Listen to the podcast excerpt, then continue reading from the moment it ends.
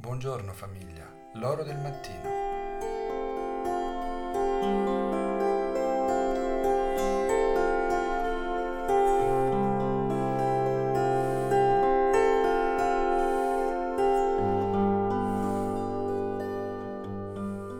Buongiorno famiglia, buongiorno a tutti. Qualcuno ha scritto Antonietta, mi sembra, aria di Sardegna. Ed è proprio così, eh, mi fa sorridere l'espressione, ma ovviamente chi è sardo riconosce subito, credo, o immagina eh, la sua terra e, e, anche se l'aria non passa attraverso il eh, cellulare che trasmette le immagini, però effettivamente ho cercato una piccola postazione qui sulla costa sarda in zona Terra Mala, eh, che è una zona mm, eh, diciamo un po' più ad est di Cagliari, di Quarto Sant'Elena, dove mi aspettano poi alle 8 le, le monache del monastero delle Carmelitane Scalze per la celebrazione della messa. E vi saluto dunque da qui, famiglia, eh, per iniziare questo, questa mattina insieme con questa alba appena accennata, il sole sorge dietro la collina sulla sinistra. Impossibile trovare una postazione migliore per non prendere anche troppo freddo, diciamo. E, ehm, Dopo vi darò qualche notizia eh, anche di questi nostri confratelli. Abbiamo un confratello morto di Covid, padre Pierino, purtroppo. Eh, il funerale sarà proprio questo pomeriggio. Lascia un posto qui sulla terra, guadagna una postazione nel cielo dalla quale si vede meglio la sua famiglia religiosa, ma soprattutto tutti i poveri, gli umili, i semplici che ha servito per quasi 50 anni in missione in Brasile. E, ed è a tutta la famiglia brasiliana del Carmelo alla provincia romana che ha donato questo figlio alla Chiesa e a Dio stesso che lo ha generato e lo ha fatto così eh, luminoso e, nel suo sorriso, amabile nel suo carattere e soprattutto generoso nel dono e nel rispondere alla chiamata del Signore. Carissimi, iniziamo insieme con vigore, con speranza questa giornata nel nome del Padre, del Figlio e dello Spirito Santo. Amen. Mi perdonerete innanzitutto se oggi il Vangelo che vi propongo è quello di ieri. Così bello, una perla preziosa che vale la pena ascoltare insieme. Dal Vangelo secondo Luca, capitolo ventunesimo. In quel tempo Gesù, alzati gli occhi, vide i ricchi che gettavano le loro offerte nel tesoro del Tempio vide anche una vedova povera che vi gettava due monetine e disse, In verità vi dico, questa vedova così povera ha gettato più di tutti. Tutti costoro infatti hanno gettato come offerta parte del loro superfluo. Ella invece, nella sua miseria, ha gettato tutto quello che aveva per vivere. Parola del Signore. Lode a te, o oh Cristo. Ecco, questo, questa piccola perla preziosa di Vangelo, siamo nel ventunesimo capitolo del Vangelo di Luca, siamo alle porte ormai con la passione, la morte, la risurrezione di Gesù. E Gesù pronuncia questo testo, oppure l'Evangelista ricorda questo incontro, questa notazione di Gesù, dopo che Gesù si era arrabbiato duramente con gli scribi, dicendo che amavano essere riveriti, ossequiati nelle piazze, nel Tempio, e che però divoravano le case delle vedove, dice Gesù. Entravano, frequentavano le loro case e si appropriavano indebitamente di tutti i loro beni, lasciandole ancora più povere del previsto, nonostante fossero nella condizione di dover, di dover essere protette, semmai tutelate, e loro facevano esattamente il contrario. Ed è forse per questo che dopo questo episodio l'Evangelista ricorda questo momento bellissimo in cui Gesù vede eh, una vedova che getta nel tesoro del Tempio due piccole monetine e che costituivano tutto ciò che la vedova aveva perché gli altri gli era stato depredato proprio dagli scribi. L'Evangelista sottolinea soprattutto alcune cose, ve le pongo dinanzi per poterci riflettere per la nostra vita. La prima, e Gesù alza gli occhi. In questo gesto di Gesù, eh, l'Evangelista lo nota. Quando Gesù alza gli occhi lo fa eh, come se fosse un atto solenne e mette gli occhi su qualcuno, su qualcosa, quasi scandaglia, con una intelligenza profonda che viene da Dio. Quell'innalzare gli occhi sembra cioè un gesto solenne, quasi alzare gli occhi verso la bellezza, per esempio la bellezza della dignità umana, della creatura umana, una creatura magari curva o comunque sotto il dolore della perdita del marito, una vedova. Ma Gesù li innalzava gli occhi anche verso il Padre per pregare. Gesù li innalza, ma li innalza sui dettagli della vita quotidiana, dove normalmente noi percepiamo che lo sguardo va abbassato. Gesù lo innalza perché non si ferma all'apparenza, non si compiace di ciò che brilla. E I ricchi donavano moneta sonante nel tesoro del Tempio e quel rumore fragoroso non è oggetto di attenzione da parte di Gesù. Gesù si abbassa e vede, solo, solo Gesù sembra vedere, neanche i discepoli vedono. La sua vista è formata dall'amore, un amore puro, che si china su ciò che è disprezzato e normalmente irrilevante. Mi viene da dire che solo Gesù ha abbastanza fegato da guardare senza imbarazzo il povero che è in me. Cioè solo Gesù sa guardare e amarmi senza giudicarmi. Teresa insiste spesso, Santa Teresa di Gesù, su questo sguardo di Gesù, invitando tutti coloro che pregano a pregare guardando Gesù, immaginando uno scambio di sguardi perché lì c'è una forma di amore mai sperimentata, ciò di cui abbiamo realmente bisogno. Insomma, Gesù vede ciò che l'occhio umano scarta o filtra in modo quasi automatico.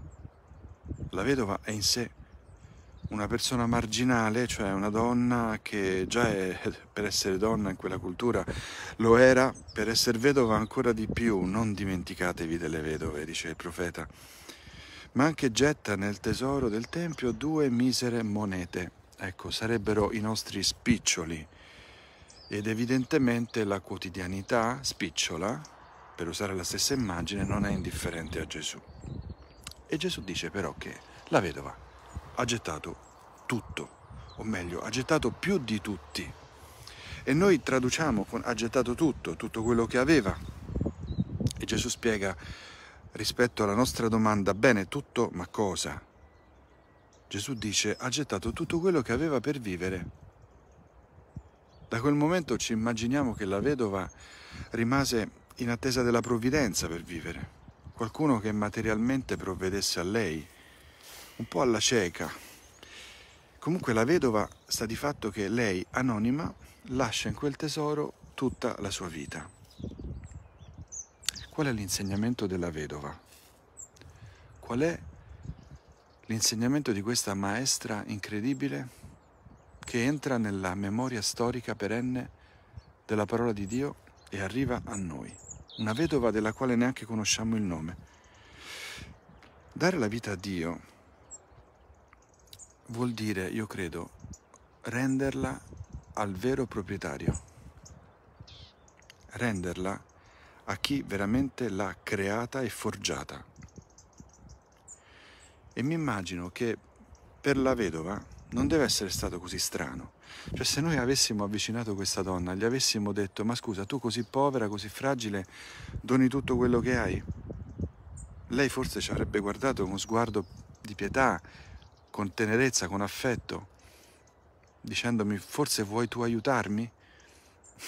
Perché Sembra un gesto non altisonante, no? non altezzoso come quello degli scribi o di dare tanti soldi come i ricchi, ma piuttosto un gesto molto umile, come dire, beh, è così che si fa.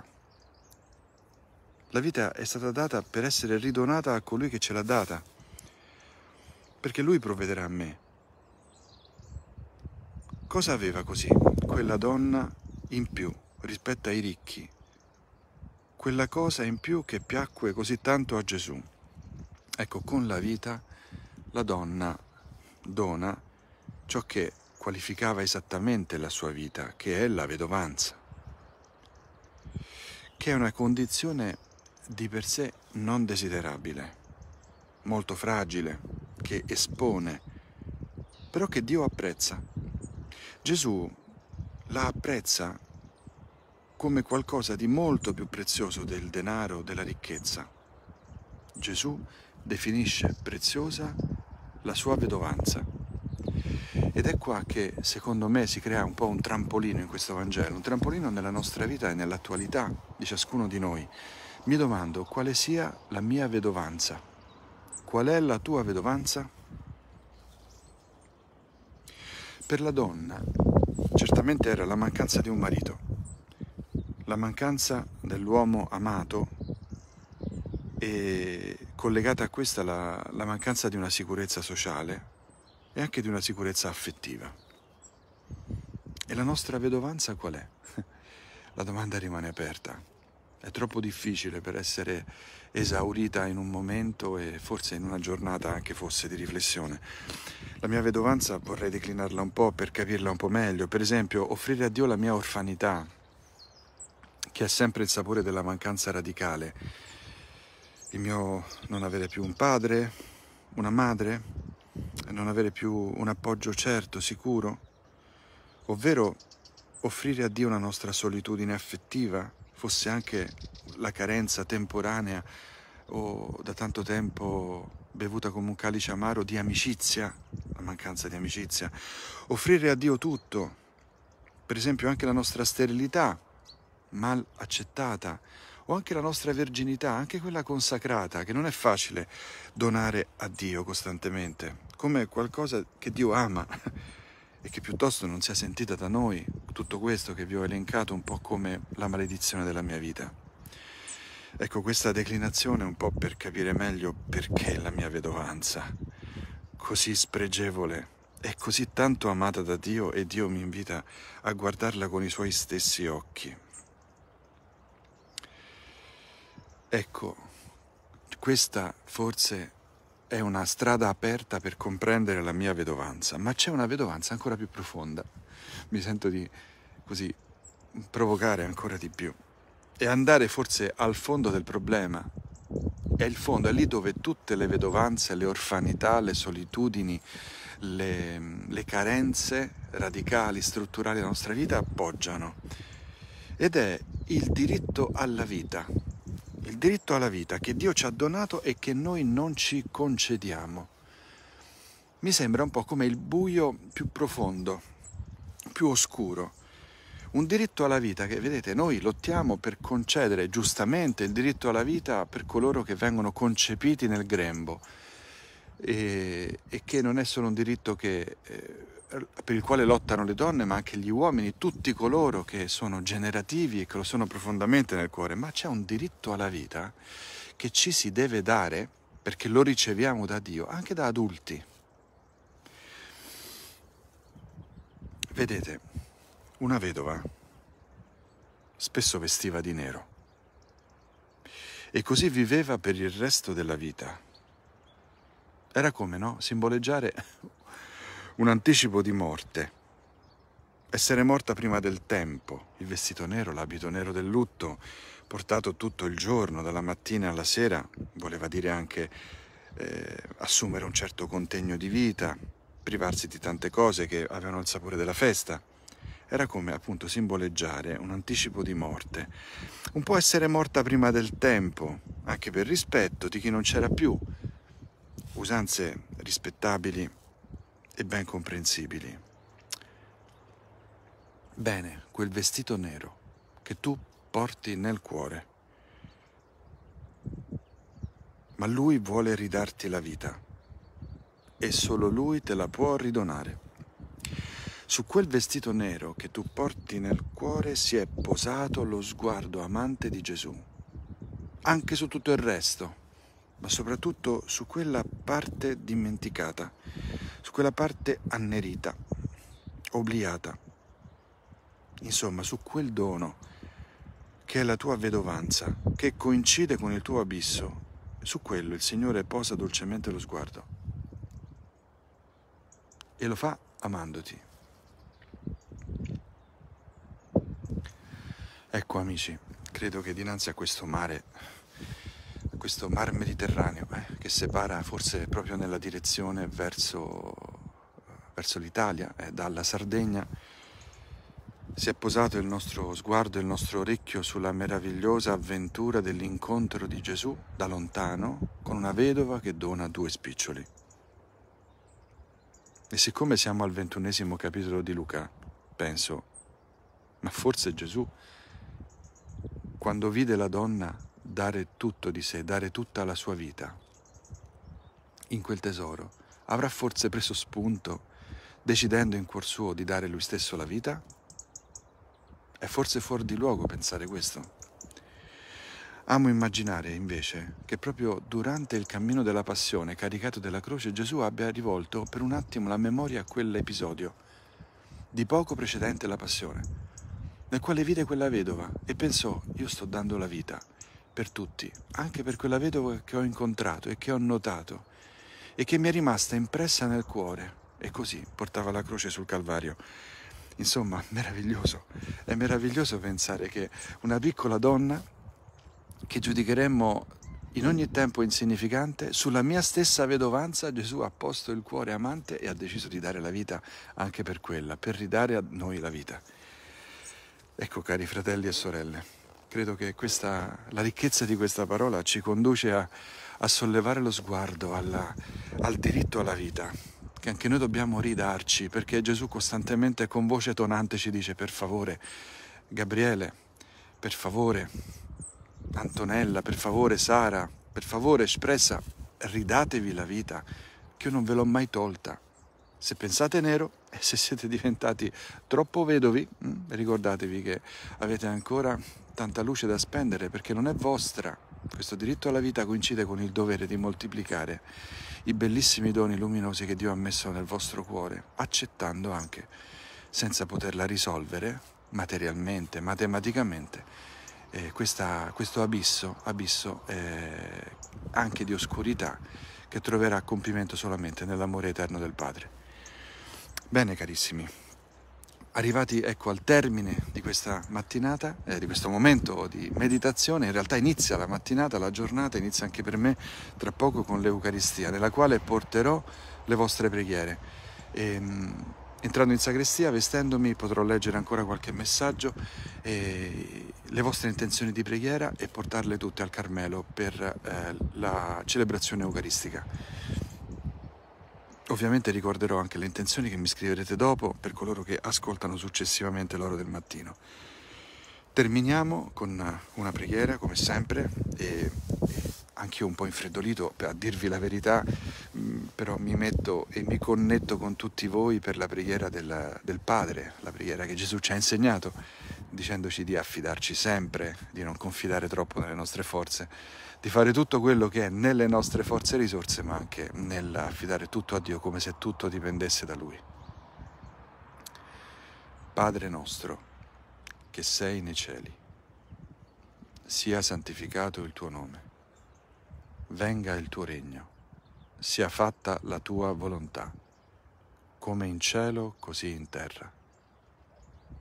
Dacci oggi il nostro pane quotidiano e rimetti a noi i nostri debiti come anche noi li rimettiamo ai nostri debitori.